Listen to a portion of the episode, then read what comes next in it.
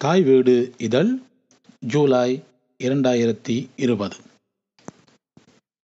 கூட்டமைப்பு குழம்புகிறதா குழப்புகிறதா? எழுதியவர் அ. கணபதி பிள்ளை.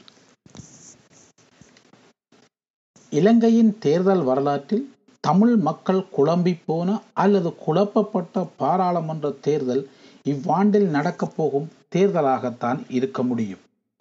இலங்கையின் ஜனாதிபதி தேர்தல் ரெண்டாயிரத்தி பத்தொன்பதாம் ஆண்டு நவம்பரில் நடந்து முடிந்து முன்னாள் இராணுவ தளபதியாக இருந்த கோத்தபாய ராஜபக்ஷ அதிகாரத்தினை கைப்பற்றியிருந்தார். அன்றிலிருந்து ராஜபக்சர்களின் ஆட்சியானது மீண்டும் தலையெடுத்தது. இதனை சிலர் வரமாகவும் சிலர் சாபக்கேடாகவும் பார்க்க பலர் என்ன நடக்கப் போகிறது என உன்னிப்பாக அவதானிக்க தொடங்கினார்கள். அதே தொடர்ச்சிதான் ஆகஸ்ட் ஐந்தாம் தேதி வரப்போகும் பாராளுமன்ற தேர்தல் களத்திலும் நடக்கவிருக்கிறது. தனியாக மட்டும் சிங்கள பெரும்பான்மையினரை கொண்டே அதிகாரத்தை கையில் எடுத்து கொண்ட சிங்கள அரசியல்வாதிகளது வெற்றியானது அவர்களுக்கும் நிகரான சிங்கள இனவாதத்தில் ஊறிப்போன மாற்று தலைமை ஒன்றிலும் தங்கி இருக்கிறது என்பதனை நன்கு புரிந்து வைத்திருந்தார்கள். அதற்கு ஏற்ற விதமாக பாராளுமன்றத்தில் மூன்றில் இரண்டு பலத்தினை பெற்றுவிட வேண்டுமென்ற முழு முயற்சியுடன் மகிந்த அணியானது செயற்பட தொடங்கியிருந்தது. தமிழர்களிடம் இருந்தும் முஸ்லிம்களிடமிருந்தும் வாக்கு பெறுவதால் மட்டும் சிங்கள எதிரணியை புறந்தள்ளி வாக்கு சேர்க்க வேண்டுமென்ற நிலை உருவாக தொடங்கியது. இதற்கு கோவிட் பத்தொன்பது வலு சேர்ப்பதாக அமைந்திருந்தது. கோவிட் கொடுப்பனவுகளில் அரசுக்கு கிடைத்த சாதக பாதக விளைவுகள் குறிப்பாக உலக பொருளாதார மந்தமும் அதில் இலங்கையின் பாதிப்பும் முக்கியமானது. கோவிட் தொடர்பான உதவிகள் வந்திருந்த அதே வேளை பூகோள போர்முகம் ஒன்று இலங்கையினை சூழத் தொடங்கி இருக்கிறது இச்சூழலில் தான் தமிழர் தேசிய கூட்டணியின் பக்கம் அரசாங்கத்தின் பார்வை படத் தொடங்கி இருக்கிறது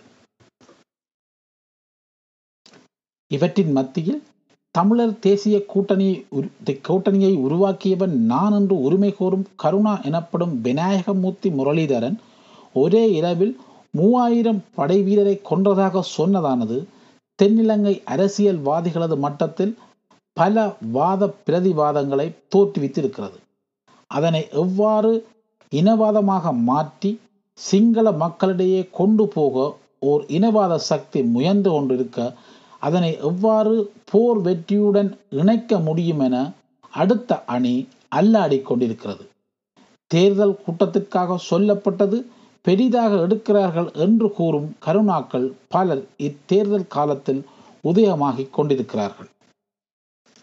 மகிந்த விரித்த வலையில் சட்டத்தரணி சுமந்திரன் சிக்கிக் கொண்டதாகவே எல்லோரும் பேசிக்கொண்டார்கள் ஏக்கிராட்சிய சிக்கலிலிருந்து விடுபட்டிராத அவருக்கு புலி எதிர்ப்பாளர் என்ற மற்றோர் தலையும் பூட்டப்பட்டு விட்டது. இது தென்னிலங்கை அரசியல்வாதிகளிடையே மற்றும் ஒரு கதிர்காமர் கிடைத்து விட்டார் என்பது போன்ற மகிழ்ச்சியை கொடுத்தாலும் கூட்டணி தலைவர் ரா. சம்பந்தனுக்கு சுமந்திரனை விட்டுவிட்டு எவ்வாறு அரசியல் நடத்துவது என்ற இக்கட்டான சூழ்நிலையை தோற்றுவித்து விட்டது. சுமந்திரனை மதி உரைஞராக மட்டும் பார்க்க வேண்டும் என்ற கருத்தோட்டத்தினை வலுவாக்கி தமிழரசு கட்சியிடமிருந்து சுமந்திரனை வெளியேற்ற கோரும் எதிர்ப்பலைக்கு முற்றுப்புள்ளி வைக்கப்பட்டது. முன்னாள் பாராளுமன்ற உறுப்பினர் ஸ்ரீதரன் சிவஞானம் மதியுரைஞர் தேசத்தின் குரல் அண்டன் பாலசிங்கத்துடன் சுமந்திரனை ஒப்பிட்டு பேசியிருந்தார்.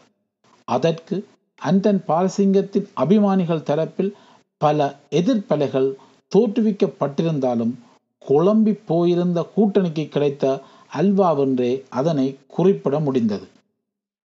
தமிழீழ அரசியலில் தலைவர் பிரபாகரனது ராசதந்திர நடவடிக்கைகளில் சிங்கள அரசியல்வாதிகளான பிரேமதாச சந்திரிக்க விஜயகுமாரனதுங்க பண்டாரநாயக்க ரணில் விக்ரமசிங்க மஹிந்த ராஜபக்ஷ போன்றோருடன் செய்து கொண்ட உடன்படிக்கைகள் எல்லாமே தமிழர் நலன் கொண்டு உருவாக்கப்பட்டவை என்று குறிப்பிடப்பட்டிருந்ததனைப் போலவே சுமந்திரனது புலி கொள்கை எதிர்வாதமும் மகிந்தவுடனான இரகசிய பேச்சுவார்த்தையும் இருந்தது என்ற எண்ணம் வலுவான கா- காரணம் மக்களிடையே கசிய விடப்பட்டது.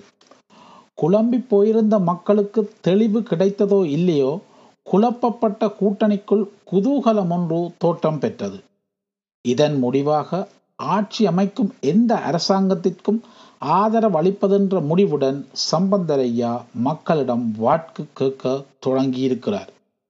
தமிழர் பிரதேசமெங்கும் பிரதான சிங்கள கட்சிகளுக்கு ஆதரவு தெரிவிக்கும் போக்கு வெளிப்படையானதாக மாறிவிட்டது.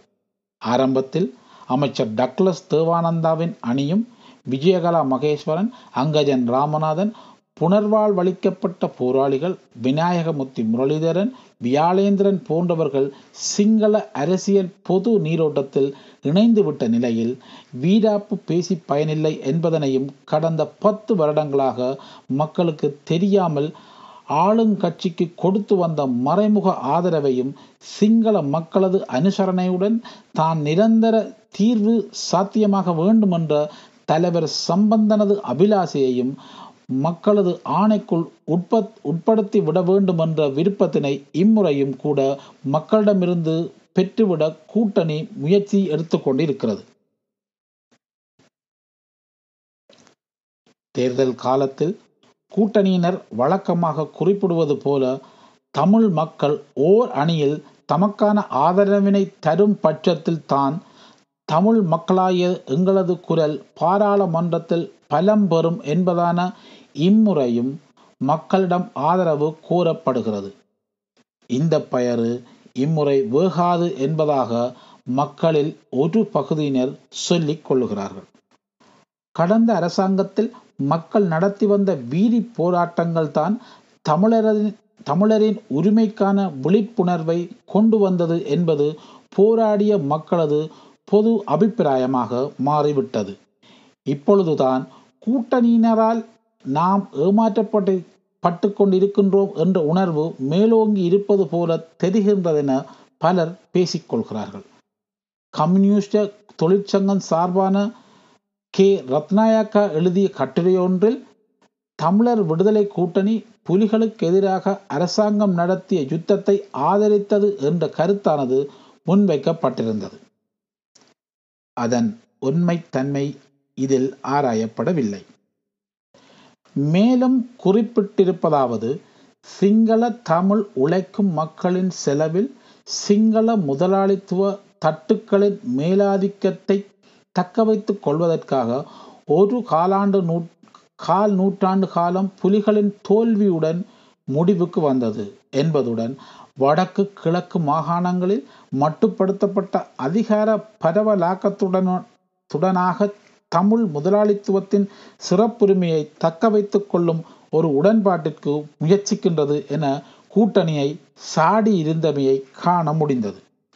மேலும் புலிகள் தோக்கடிக்கப்படும் வரையில் ஊதுகுழலாக தொழிற்பட்ட தமிழர் கூட்டமைப்பு கொழும்பு அரசியல் ஸ்தாபனத்துடன் தன்னையே ஒருங்கிணைத்துக் கொள்வதற்காக ஏக்கத்துடன் முயற்சிக்கின்றது.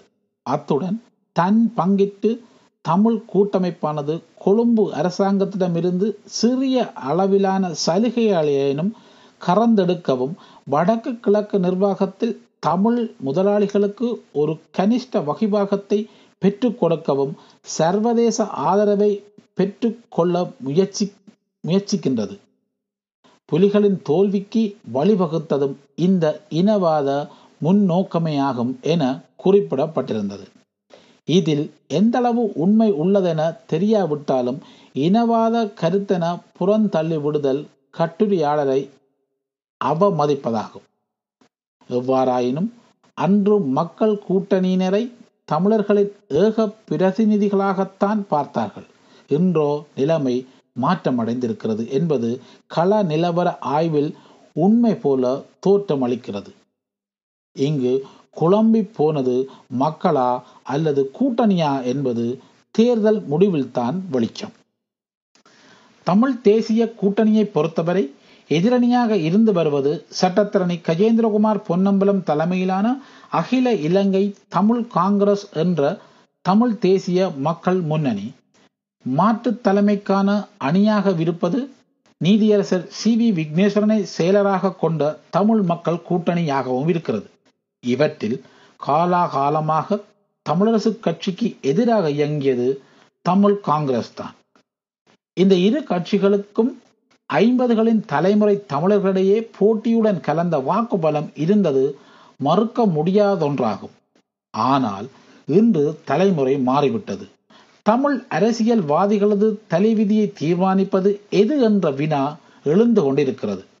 எதிரும் புதிருமான சின்னங்களாக வீடும் சைக்கிளும் இருப்பது போல தமிழர்களின் தமிழ் உணர்வு சின்னமான மீன் இளைஞர்களிடையே ஆதிக்கம் செலுத்தும் வாய்ப்பும் தென்பட தொடங்கி இருக்கிறது தெற்கில் ராசதந்திர ரீதியில் தனது இருப்பை உறுதிப்படுத்தி கொண்ட சுமந்திரனைப் போல கிழக்கில் திருமலையில் தமிழ் தேசிய மக்கள் முன்னணி வேட்பாளர் வாதன் லக்ஷ்மணை கூட்டணியில் இணைத்து கொண்டதன் மூலம் சம்பந்தர் ஐயாவும் தனது இருப்பை பலப்படுத்தி இருந்தார் வழக்கத்தைப் போல வடக்கில் தென்னிலங்கை அரசை சாடும் முயற்சியில் தலைவர் மாவை சேனாதிராஜா இன்றைய கோத்தபாய அரசானது இருபதாயிரம் உளவாளிகளை பரவ விட்டிருப்பதால் எதிர்காலத்தில் சர்வாதிகார ஆட்சியை நிறுவினாலும் ஆச்சரியப்பட ஒன்றுமில்லை.